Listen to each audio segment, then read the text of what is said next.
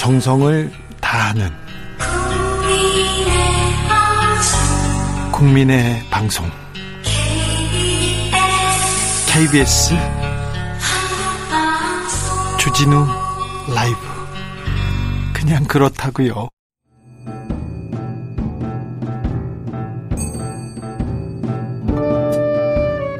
태초에 철학이 있었다. 하늘과 땅 사이 쏟아지는 궁금증. 세상의 모든 질문 이제 철학으로 풀어보겠습니다.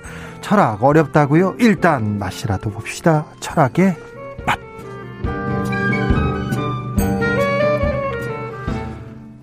정치 철학자 김만권 박사 어서 오세요. 예, 안녕하십니까? 네, 잘 지내십니까? 예, 뭐 네. 그럭저럭 지내고 있습니다. 어떻게 지내는 네. 게잘 지낸 겁니까? 좀 나는 나의 뭐 행복을 위해서 나의 나의 기쁨을 위해서 음. 어떻게 지내야 음. 할까요? 아니 뭐 이제 기본적으로 우리 모든 인간은 자신의 행복을 추구하기는 마련인데요. 네. 근데 뭐 철학을 공부하다 보니까 행복의 정의를 쭉 따라가다 보면 많은 사람들이 행복이 내가 그냥 행복한 상태, 나의 자신이 기쁜 상태로 생각하는데 원래 옛날에서의 행복, 옛날에서 말하던 그런 행복들은 정말 다 공적인 의미를 가지고 있었습니다. 이, 이 세상과 잘 어울려 산다라는 의미를 가지고 있었는데요. 그래서 사람들이 이 세상과 잘 어울려 살지 못하고 어떤 공적인 삶과 잘 어울리지 못할 때 좀 불행하다고 느끼는 경우가 많은데 네. 지금 그런 사람들이 좀 많지 않나라는 생각이 좀 듭니다. 네. 예. 그런 사람들이 많, 많죠. 네. 철학의 맛 오늘은 소통에 대해서 논해보려고 합니다. 지금 뭐 소통 가장 큰 화두입니다. 일단 집무실 이전과 관련해서 소통 때문이다. 국민과 소통을 위해서 이렇게 얘기를 했는데 이 뉴스 보고 어떻게 철학자는 어떻게 생각하고 계실까요? 아, 뭐 이게 철학자뿐만 아니라 모든 국민들, 많은 국민들이 사실은 그렇게 생각할 거라고 생각이 드는데요. 정말 이 일이 권력이 바뀌는 시점에서 이렇게 시간과 노력을 쏟아부을 만한 일인가 네. 이제 그런 생각이 기본적으로 들고요. 그리고 집무실 이전에 가장 큰 이유가 소통을 하기 위해서라는데 그 과정이 불통으로 보이는 것은 좀 아쉬운 대목인 것 같고요. 그리고 저는 이게 소통하는 방식이 자 이제 내가 소통하겠어. 그러니까 내가 소통하는 길은 그런데 용산으로 가는 거야. 그러니까 나를 따라와. 이제 이렇게 결론이 다 나와 있고 그 결론을 따라가는 게 정말 소통이라고 생각할 수 있을까라는 생각이 좀 저 개인적으로는 듭니다. 네. 근데 기자들하고는 자주 소통하고 있는 것 같아요. 지나가면서 아, 예. 기자들하고 만나는 예, 거하고 예. 국민하고 소통하는 거하고는 음, 어떤 음. 차이가 있을까요?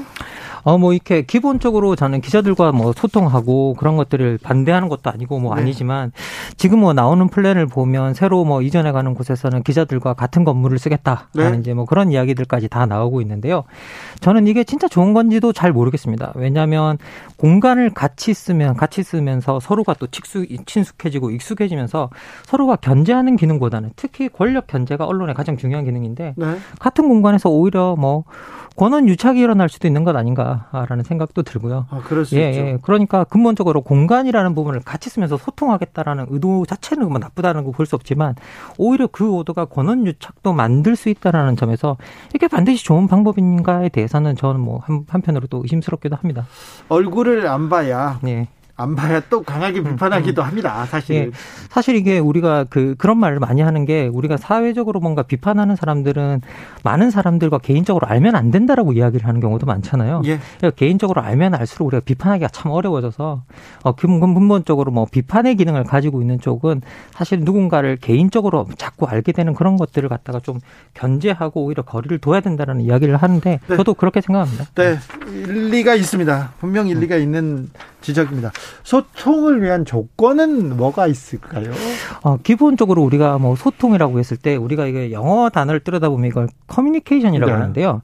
이 단어가 가지고 있는 뜻이 뭐냐면 공유해서 공통의 것을 만든다. 공유해서 모든 사람에게 공통의 것을 만든다인데, 근데 그 방, 그, 이 단어의 의미를 또 더 깊이 들어가 보면 어떤 뜻이 있냐면, 정보를 준다라는 의미와 함께 감정을 전달한다라는 말이 있습니다. 네. 그래서 기본적으로 소통이란 건 정보와 감정을 함께 줘서 소위 공유를 하고 공통의 것을 만들어낸다라는 건데 기본적으로 지금 현재 많은 부분에 있어서 소통이 지금 현재 제가 바라보는 소통은 그냥 정보를 주는 것에 그치고 있지 않나. 네. 소위 정보와 감정을 같이 전달하지 못해서 이렇게 공유하는 것을 못 만들어내고 공통의 것을 모든 사람에게 속하는 공통의 것을 만들어내지 못하는 상태가 아닌가. 그래서 많은 사람들이 그것을 불통이라고 느끼고 있는 건 아닌가라는 생각이 좀 들고 있습니다. 검찰청에 가면 검찰 기자실이 1층에 있어요. 네. 1층에 있습니다. 1층에 있고 이렇게 위로 이렇게 올라가기도 하는데 검찰에서 이제 고위 간 고위 간부가 되면은 기자들을 불러다가 이렇게 일진, 이진 이렇게 모여가지고 밥을 먹어요. 밥을 먹고 이렇게 얘기를 하는데 절대적으로 정보가 검찰에 있기 때문에 그 얘기를 하나 듣기 위해서 그리고 수사 상황을 하나 알기 위해서 기자들이 검찰에 잘 보이려고 노력하는 그런 모습이 보이거든요. 이건 소통이라고는 조금 보기는 어려운데. 그러니까요. 기본적으로 저는 뭐 그런 것들이 소통이라고 좀 보기는 정말 뭐 어려운 것 같고요. 저 같은 경우에는 사실은 그런 식의 관계는 일종의 통보라는 생각이 좀 들거든요. 소통보다 통보다. 그렇죠. 일방적으로 가지고 있는 정보를 누군가로부터 가져오는 거고 그런 네. 것들을 그냥 누군가 정보를 한쪽이 소유한 쪽에서 알려주는 거기 때문에 그건 그냥 일종의 통보의 형식을 가지고 있다고 생각이 드는데 소통이라는 건 그 정보를 받은 사람이 무언가 그 정보를 통해서 내가 그들과 같이 뭔가를 공유하고 있는 지점이 있다라는 걸 확연히 느끼고 그걸 통해서 뭔가 같이 무엇인가를 해봐야겠다라는 어떤 의지를 가지게 만드는 것들이 되게 중요한 소통의 목적인데 저는 그것과는 좀 차별된다는 지점에서 그거는 소통이라기보다는 일종의 통보에 더 가까운 게 아닌가라는 생각이 듭니다. 통보라. 네. 7305님께서 소통의 조건은 진실 무망입니다. 이렇게 얘기하셨어요. 어떻게 생각하십니까? 아, 뭐, 일, 일종의 이제 우리가 진실함이라는 것들은 뭐 상당히 중요한 태도이긴 합니다. 네. 근본적으로 우리가 근대 세계에서 이 진리라는 것들이 사라졌기 때문에 네. 이 진리를 대체해서 우리를 메우고 있는 게 진실하면 진실성이다라고 그렇게 이야기를 하거든요. 네. 누군가가 진리 대신에 진실한 태도를 보고 그 사람들을 믿게 된다라고 이제 그렇게 이야기하는데 그래서 그 진실한 태도 자체는 상당히 중요하다는 생각이 드는데요. 네. 저는 그 진실한 태도가 정보를 주고받는 과정 속에서 보다는 저는 그게 정보를 준다라는 것들에 보다는 정보를 먼저 남들로부터 나와 입장이 다른 사람, 사람들로부터 이야기를 듣는 과정으로부터 출발한다는 생각이 듭니다. 네. 그래서 이게 경청이라는 것들이 어떻게 보면 소통의 가장 중요한 어, 그 전제가 되는데요. 가장 중요한 건 뭐냐면 지금 현재 우리가 입장이 서로 다른 뭐 어떤 세계에 살고 있고요. 그리고 저는 이번 선거를 통해서 제가 확인한 건 정말 이렇게 표현하면 어떻게 생각할지 모르겠지만 갈라진 마음이 대한민국의 본질인 것 같다는 네, 생각이 네. 들, 었습니다 예. 그래서 이 갈라진 마음 마음이 이제 이, 이 우리가 확인이 되었는데 근데 이 갈라진 마음 속에서도 우리 모든 이건 대통령뿐만 아닙니다. 우리나라 같이 소선거구제를 유지하고 있고 대통령 선거제 선거에서는 결선 투표가 없는 곳에서는 당선되는 사람이 사실은 소수자입니다. 왜냐하면 50%의 득표를 못 받는 경우가 대부분이에요. 네. 오히려 반대한 사람들이 다수자예요. 네. 그러면 진짜 다수는 오히려 나를 지지하는 사람이 아니라 나를 반대한 사람들이거든요. 그러면 우리가 다수의 목소리를 듣는다라고 한다면 진짜 나를 반대한 사람들의 목소리를부터 듣는 출발하는 것이 사실은 소통의 첫 걸음이라는 생각이 드는데 그런 게 좀 부족하지 않나라는 생각이 좀 듭니다. 예. 음, 4609님께서 불통은 문재인이죠. 이렇게 지금 음, 국민의힘이나 인수위 측에서 그렇게 좀 생각하고 있는 것 같고 언론에서도 그렇게 비슷한 얘기를 이렇게 쓰는 것 같습니다. 소통의 기본은 경청입니다. 이렇게 어, 얘기하신 분도 있습니다. 6392님 이렇게 지적해 주셨습니다. 최강의 검님께서 권력과 권위의 상징 청와대는 아예 때려 부셔야 합니다. 이렇게 얘기하는데 음, 음. 공간이 음. 의식을 지배한다. 음. 윤 당선인이 이렇게 지적했는데 요건 어떻게 보십니까? 뭐 공간과 의식 간의 관계는 분명히 뭐 있다고 생각이 듭니다. 그리고 예. 근대 권력들이 권력의 분할 우리가 뭐 학교도 사실은 어떻게 보면 그렇게 공간의 재배치를 통해서 사람들을 훈육시키는 곳이고요. 그래서 권, 그 공간이 가지고 있는 힘을 거부하는 건 아닌데 왜 그럼 그 공간이 반드시 이곳이어야 하는가에 대한 이유를 우리가 될 수. 있어야 되는데 그렇죠. 사실은 그 이유가 지금은 적합하지 않은 것이고 그리고 어떻게 보면 그런 일들을 하기에는 오히려 더 적합한 곳은 서울 시내 안에 있지 않을 수도 있고 네. 서울 밖에 있을 수도 있고 다른 곳에서도 있을 수 있는데 왜 그곳이어야 하는가에 대해서 지금 현재 우리가 이유가 분명하지 않고 그것을 받아들이는 사람들 입장에서 감정적으로도 공유가 안 되기 때문에 지금 현재 반발이 나오는 건 아닌가라는 생각이 듭니다.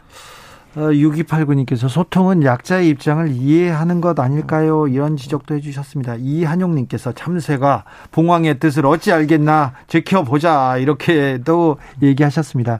오사공호님께서는 소통도 결국은 행복과 관련된 거 아닐까요? 이렇게 얘기합니다. 윤 당선인은 게 여쭤보고 싶은데요. 지금 행복하신지 지금 행복하다고 느끼고 있지 않을까요? 뭐 잘 모르겠습니다. 이제 뭐 지금은 행복 당장 행복한지 모르겠지만 행복하다고 생각할 예, 거예요. 예. 근데 뭐 이렇게 정치라는 것들이 특히 민주 세계에서의 정치라는 것들은 저는 제가 아는 정치는 언제나 나와 입장이 다른 사람과 공통의 것을 만들어 나가는 것이고 그러면 정치의 본질은 뭐냐라고 하면 권력자가 뭘 하나 하고 싶을 때 자기 입장에 반대하는 사람의 모든 이야기를 다 들어가면서 자기가 원하는 걸 실현해야 되기 때문에 기본적으로 그 과정이 아주 험난하고 지난할 것이다라는 생각은 굉장히, 굉장히 또 외로운 자리이기도 네. 하고요. 예, 그렇습니다. 그게 뭔, 원래 네. 지도자의 자리입니다. 예. 계속 결정을 네. 해야 되는데 예. 본인도 모르는 일을 결정해야 됩니다. 어떻게? 저 제가 제가 제 분야가 아니라 다른 일을 좀 해봤는데 영화를 만들어 봤어요. 다큐멘터리를 만드는데 이 감독이란 자리가 제작자란 자리가 이 앵글이 좋아 어디에서 들어오는 게 좋아 어떤 모션이 좋아 이거를 잘 판단이 안 돼. A가 좋은지 B가 좋은지 모르겠어요. 음. 그런데 바로바로 바로 결정을 해줘야 돼요. 그래서 어렵더라고요. 네, 그래서 뭐 우리가 그 옆에다가 다 참모진을 두고 있고 그리고 도와주는 조력자들을 두고 있고 그리고 그 도와주는 도력자들 또 조력자들이 어떤 사람인가가 상당히 중요한. 중요하다라는 생각도 듭니다. 네. 네. 홍별이님께서 문재인 대통령은 소통하려고 국민청원 사이트를 만들고 노력하셨지 않습니까? 이렇게 네. 물어보는데 음. 국민청원 사이트가 소통에 미치는 이 부분은 음. 어떻게 보셨어요? 뭐 이게 국민청원 사이트 같은 경우에는 이제 그 입장에 따라서 이게 뭐 여론몰이하는 곳이다라고 말할 수 있는 사람들도 있고 입장에 따라서는 이것이 공론장의 기능을 뭐 하는 곳이다라고 말할 할 수도 있다는 생각이 드는데요. 저 같은 경우에는 처음에 이 국민청원 사이트가 청와대에 생겼을 때 저는 약간 부정적이었습니다. 시작할 때는. 네. 그 이유는 뭐냐면 안 그래도 뭐 제한적 뭐 대통령제 때문에 이게 어 난리 있는 국가에서 이게 대통령이 오히려 어, 어려운 문제를 다 해결해 줄 수 있다는 인식만 씌워주게 되면 오히려 대통령의 권력만 강화시킨다는 어떤 그런 기능이 생기지 않을까. 그렇죠, 그렇죠. 라는 것 때문에 좀 저는 처음에는 부정적이었는데요.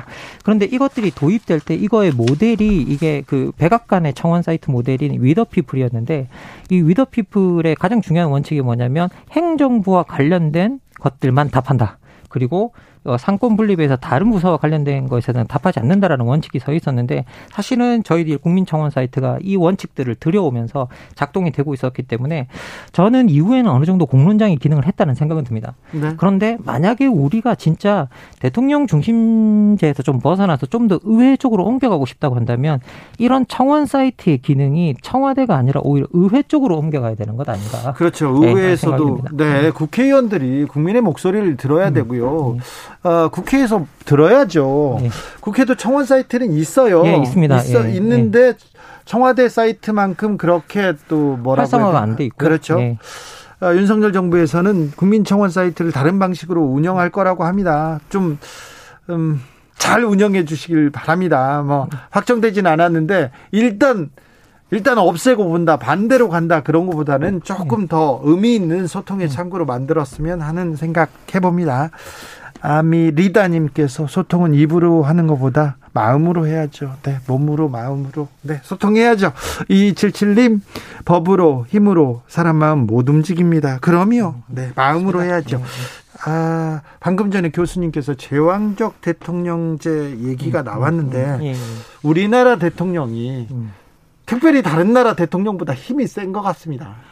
예, 뭐 이렇게 우리나라 이제 헌법을 들여다보면 우리나라 대통령에게 좀 너무 많은 권력을 몰아준 경향이 있다라는 생각이 들 때가 있습니다. 뭐 네. 대법원장 임명도 그렇고 헌법재판소장 임명권도 갖고 있고 게다가 헌법재판소가 있는데 헌법의 수호 기능까지도 대통령에게 몰아주고 있고 그래서 이게 기본적으로 형식적으로는 엄청나게 대통령에게 너무 많은 권력이 몰려가 있어서 대통령이 마음먹기에 따라 권력을 너무 마음대로 쓸 수 있다라는 이야기를 하고 있는데요. 네. 근데 이에 비해서 대통령과 관련된 대통령이라는 이름이 붙은 법, 법률은 4개밖에 없다고 합니다. 네. 예, 근데 이 4개밖에 없는데 그게 하나는 대통령 기록물 관련된 거고 두 번째는 대통령 경호에 관련된 거고 세 번째는 대통령직 인수에 관련된 거고 네 번째는 전직 대통령 예우인데요. 그래서 하나도 대통령의 권력이나 권한을 어떻게 써야 되는지 절차에 대해서 규정하는 것들이 아무것도 없습니다.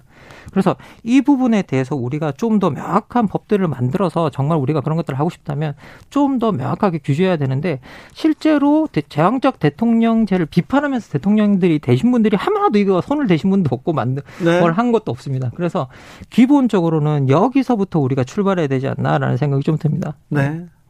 아, 2095님께서 주 기자님 새 정부에 바라는 것이 너무 많네요. 네. 저뿐만 아니라 국민들이 많이 있죠. 기대도 많고요. 잘해 주셨으면 하는 바람도 있고요. 네. 어, 교수님은 만물 박사니까 뭘 물어보고 다 물어보고 싶어요. 아, 다 물어보고 예, 싶은데요. 예, 예. 실세 있지 않습니까? 대통령의 실세들. 아, 예, 예. 핵관들. 예, 핵관들. 그런 분들은 어떤 마음가짐을 가져야 될까요? 그런 철학은 음, 음. 어떤 철학을 가지고 있어야 될까요? 아, 이게 참 어떻게 보면 대통령이 자기가 믿을 만한 사람을 쓰겠다는데 네. 이걸 뭐 우리가 또 반대할 이유는 또 없는 거죠. 그 사람 예. 중심으로 또 움직여요. 예. 예. 네. 대통령이 뭐 믿을 만한 사람이 있고 그 믿을 만한 사람들을 쓰겠다는데 우리가 그것을 뭐, 뭐 막고 뭐 발목을 잡을 이유는 없는데 그러면 그걸 쓰는 사람들은 그것들이 권력을 어떻게 써야 되는가에 있어서 어떤 공공 성이 있어야 되는데 지금까지 우리의 권력계 그 실세들은 소위 말하는 그 실세들이 그런 공공성에 입각해서 권력을 행사해온 경우를 우리가 극히 드물게 봐왔기 때문에 우리가 네. 신뢰하지 못하고 있는 것이거든요. 네. 그래서 기본적으로는 우리가 이 실세들은 저 같은 경우는 어떻게 생각하냐면 대통령을 권력의 자리까지 가게 하는 데 있어서의 어떤 기여했다라는 이유로 권력 이후에도 뭔가를 차지하고 유지하려는 성향들이 있는데 진짜 지금 우리의 역사적 전통이나 맥락에서 봐서는 진짜 대통령을 위하는 마음이 있다면 이제는 권력 이후에는 물러서 주는 것. 거기서 되도록이면 멀리 있는 게 제일 잘하는 일 아닌가라는 생각이 듭니다. 어, 우리나라 정치는 잘해서 뭔가를 이루어서 이렇게 표를 얻는 것보다 상대방이 못해서 야당 덕으로 네. 뭐 이런 얘기 많이 하셨습니까? 상대방 네. 덕으로 네. 이번 선거도 마찬가지입니다. 네, 그런데요. 어, 자 이기는 쪽보다 지는 쪽에서 굉장히 큰 파열음이 나옵니다. 음. 어, 선거에서 진 민주당이 보여준 음. 지금 태도 그리고 자세 어떻게 음. 보고 계신지? 뭐 저는 이걸 뭐 우리가 넓게 하나하나 이렇게 평가는 할 수 없을 것 같고요. 제가 가진 능력으로는 그런데 이게 권력을 가질 때까지는 자신을 지지하는 사람만을 가지고 할 수 있는 게 정치라면 네. 저는 권력을 가진 이후에는 자신을 지지하지 않는 사람의 마음도 얻어야 권력을 유지할 수 있다라는 걸 지난 민주당 5년이 보여주지 않았나라는 네. 좀 생각이 듭니다. 그렇죠. 그래서 기본적으로는 우리가 어, 이번 정부에도 마찬가지라는 생각이 드는데요. 이게 사실 이번에 선거를 들여다보면 이번에 들어선 들어 이번에 당 윤당선자가 사실 뭔가 자신만의 어떤 고유한 비전을 보여준 건 사실 사실상 거의 없었거든요. 예. 기존에 이 정부에 반대한다. 난 이 정부에 반대한다라는 거로 그리고 그래서 권력 교체가 필요하다는 명분으로 일단은 어떤 어떤 어 당선이 되었기 때문에 이제는 어떤 반대를 위한 반대 반대를 위해서 어떤 뭐 어떤 정부를 만드는 것이 아니라 기존에 있던 정부를 반대하기 위해서 만드는 것들 이 아니라 자신의 정부에 명확한 비전을 세우고 그걸 실현해 나가는 방식으로 정부를 운영해 나가야만 하고 그 하는 과정 속에서는 자신을 반대하는 사람들의 이야기를 경청하는 것으로부터 출발하는 게뭐첫 번째 스텝이 아닌가라는 생각이 듭니다. 네, 이거는 어, 윤석열 당선인 측 민주당에도 비슷한 예, 예.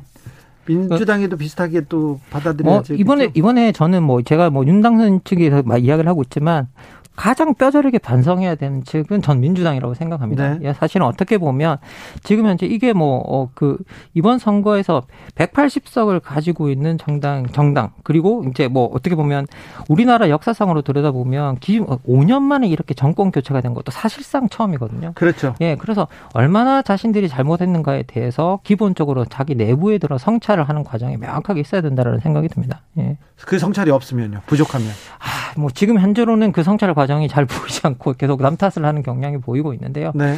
기본적으로 이 왜 이렇게 선거가 뭔가 잘 잘못 갔는가에 대해서 전 이야기를 할 때 저는 민주당 지지자, 일부 지지자, 특히 저 같은 경우 이렇게 말씀드리면 뭐 제가 또 비판받을 지점도 있겠지만 저는 팬덤 정치가 상당히 문제였다라는 생각이 들어요. 어, 그렇죠. 그 팬덤 정치 바깥으로 나와서 뭔가 좀 더 넓고 우리 전체 국민들을 아우를 수 있는 어떤 전망과 비전을 보, 보여주어야만 한다라는 생각이 듭니다. 어, 팬덤에 갇혀 있었어요. 그리고 네. 팬덤에 반하는 얘기를 음. 민주당 의원들, 민주당 의원들이 또 지도자라는 사람들이 거의 못했어요. 네, 그럼 저도 그거는 뭐 명백하게 동의하고 지금 어 그게 너무 어떻게 보면 결정적 패인 중에 하나가 아닌가라는 생각이 듭니다. 지금도 거기에 갇혀 있는 거 아닙니까? 지금도 사실은 제대로 말을 못 하고 있는 지점이 그것 때문이라고 저도 생각합니다. 예, 네. 예. 그 거기서 벗어나지 않으면 미래가 보이지 않을 텐데요. 그렇죠. 이제 뭐 어, 이게 뭐 팬덤이 무조건 잘못했다라는 어떤 그런 것들이 아니라 이 정치하는 세계에는 다양한 입장들이 있고 그 여러 가지 입장과 이익을 가지는 사람들을 같이 아울러야만 하는데 한쪽의 이야기만 계속 이제 어 우리가 집중하고 그것에만 신경을 쓰는 것 자체가 잘못되었다라는 이야기를 좀 드리고 싶습니다. 예. 1457님께서 윤석열 당선이 행복하지요, 행복해요. 니들이 대통령 맛을 알아? 예, 잘 모르겠죠. 자, 철학의 맛 맞춤표 찍어보겠습니다. 오늘의 결정적 한마디는 뭡니까? 예, 오늘은 이제 철학자 한병철 선생님의 이야기를 좀 인용해 보겠는데요. 네. 어, 공동체란 경청하는 사람들의 집단이다. 네.